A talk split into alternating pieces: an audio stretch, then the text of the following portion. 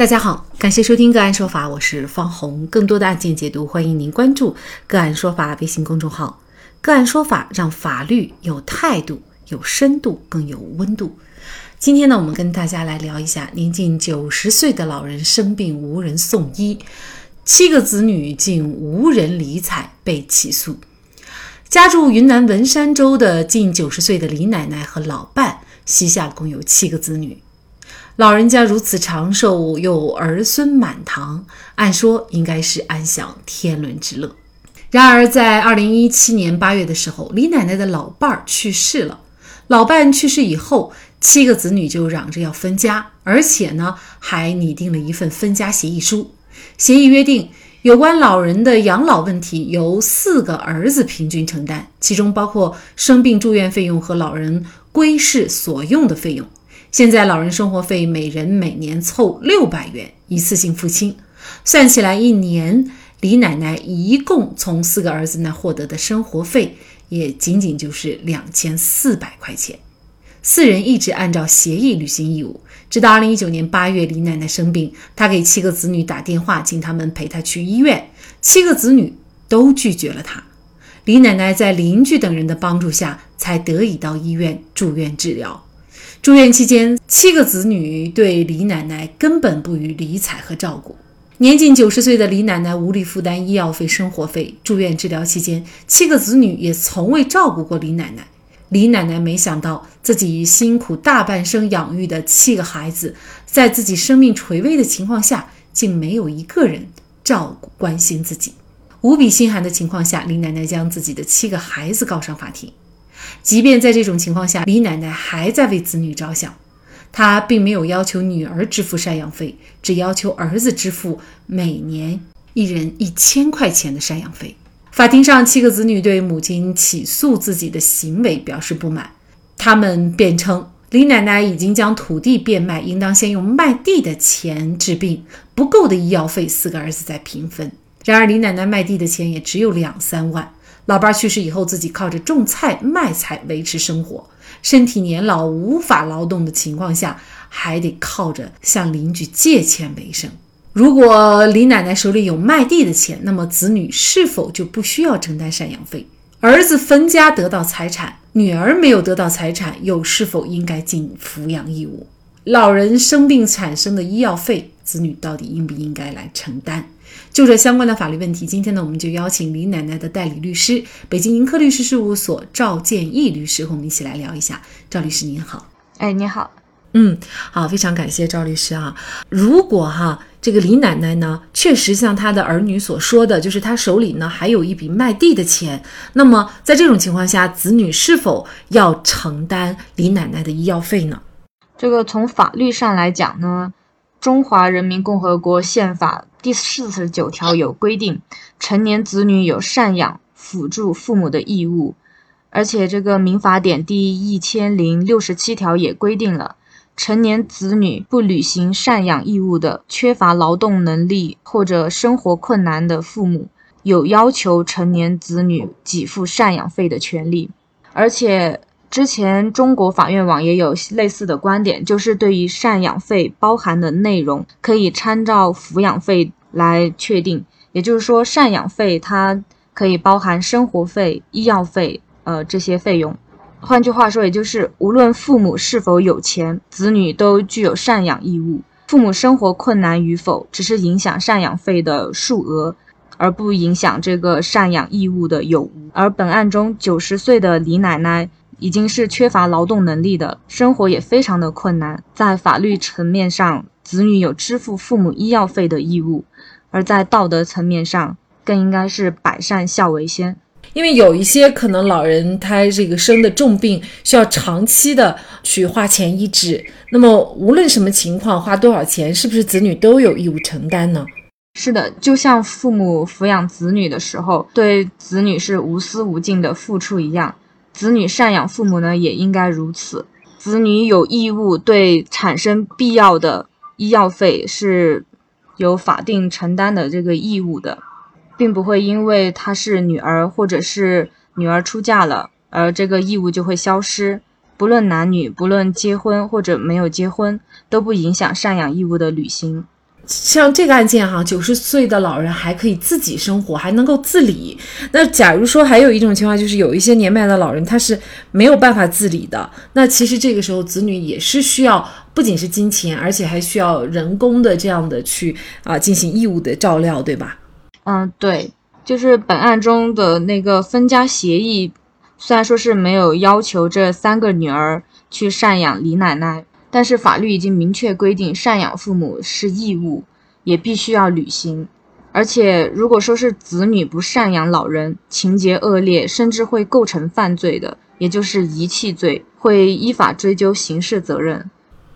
其实，在农村这种现象也比较普遍，就是你分家都是分给男方，因为女方是出嫁的。但是呢，赡养的时候呢，他也是说几个儿子共同来赡养老人，好像女儿也因为没有分到啊相应的财产，就不需要去赡养。但是在法律上就不是这样，就是呃，无论女儿有没有分到财产，或者是说你出嫁的有多远，但是在法律上规定，就是对于老人的赡养义务和这个分到财产的兄弟是不是都是一样的呢？对，从法律上来讲呢是一样的。只是说老人他自己也有权利去选择，就是说女儿不承担，或者是呃儿子不承担，哪个不承担是由那个老人自己可以有一个权利去主张的。嗯，所以呢，这个案子呢，老人是直接把七个子女全部起诉到法院了哈，这说明他对儿子女儿这个行为哈是很不满的，否则呢也不会告自己的孩子哈。这里面呢也介绍，就是每个儿子呢每年给老人的生活费呢只有六百块钱，那么四个儿子其实老人一年下来这个生活费也算起来只有两千四百块钱哈，即便是在农村，两千四百块钱一年，这个确实是非常少的哈。对于生活费这一块，老人是否可以多主张一些呢？这个六百块的生活费确实是低于正常的一个标准，而且根据当时的农村常住居民的人均消费支出标准，七个子女每人每年应当承担的是一千一百四十六元的生活费，一年也就是八千零二十七元，比起两千四百元要高出将近六千元。然后李奶奶在了解这些情况以后，她虽然是起诉了七个子女，但是她只是主张四个儿子承担这个生活费，她没有要求三个女儿承担，因为她认为当时分家就没有把财产留给女儿嘛，女儿生活也不容易，就放弃了对这三个女儿的主张。法院在了解情况以后，也支持了李奶奶的这个主张。那最后这个案件是法院做了一个什么样的判决呢？当时我们律师建议他就是主张每个子女承担一千一百四十六元的生活费，但是李奶奶觉得毕竟是儿子，他就把零头就抹了，他就要求四个儿子每年每人承担一千元的生活费，然后也是在法律标准以内，法院也支持了。那么另外呢，在现实生活当中还有一些情况，就是说，可能老人呢，现在很多老人退休也有退休金，那么在金钱方面呢，有些时候还要补贴给自己的子女啊，但是呢，从精神上和生活上呢，可能有一些。子女的这个照顾啊、照料、关心啊是很不够的。嗯，那么法律上对于老人的这个赡养义务，除了说嗯有这个赡养费这一块儿，那么还有哪些方面是儿女必须要向老人尽到的义务呢？这一点在《老年人权益保障法》有过规定。老年人养老以居家为基础，家庭成员应当尊重、关心和照料老年人。赡养人应当履行对老年人经济上供养、生活上照料和精神上慰藉的义务，照顾老年人的特殊需要。家庭成员应当关心老年人的精神需求，不得忽视、冷落老年人。与老年人分开居住的家庭成员，应当经常看望或者问候老年人。用人单位应当按照国家有关规定。保障赡养人探亲的休假的权利。其实我们会发现，这些法律上的规定哈，虽然有，但是呢，不履行的话，法律上也没有什么惩罚的措施。这个可能也确实很难去惩罚哈。我觉得在开庭过程中最大的感受就是说，呃，老人生病了，他去医院打电话给七个子女，没有一个愿意来把他送去医院，而是靠邻居的帮助。然后才到的医院。这点对我来说，当时感触很深，觉得养七个子女养到这个年纪也是很不容易的。然后结果生病的时候，没有人在身边，还喊不回来，也没有人能帮他，他那个时候是很绝望的。在法庭上，他们的表现其实还是很冷漠的，就是觉得自己的母亲竟然起诉了自己。就一直觉得他母亲卖了地有钱，不应该找他们去付抚养费。就整个过程是很冷漠的。他们七个子女，尽管说是他当时很绝望，对七个子女非常的失望，但是在庭审的时候，对子女的那个生活费的请求上也能看得出来，就是母亲毕竟还是对自己的子女还是有一种爱的还是很深的，就是。像三个女儿，她不主张生活费，然后应该主张是一千一百四十六元，但是她也只主张了一千元。这个父母一个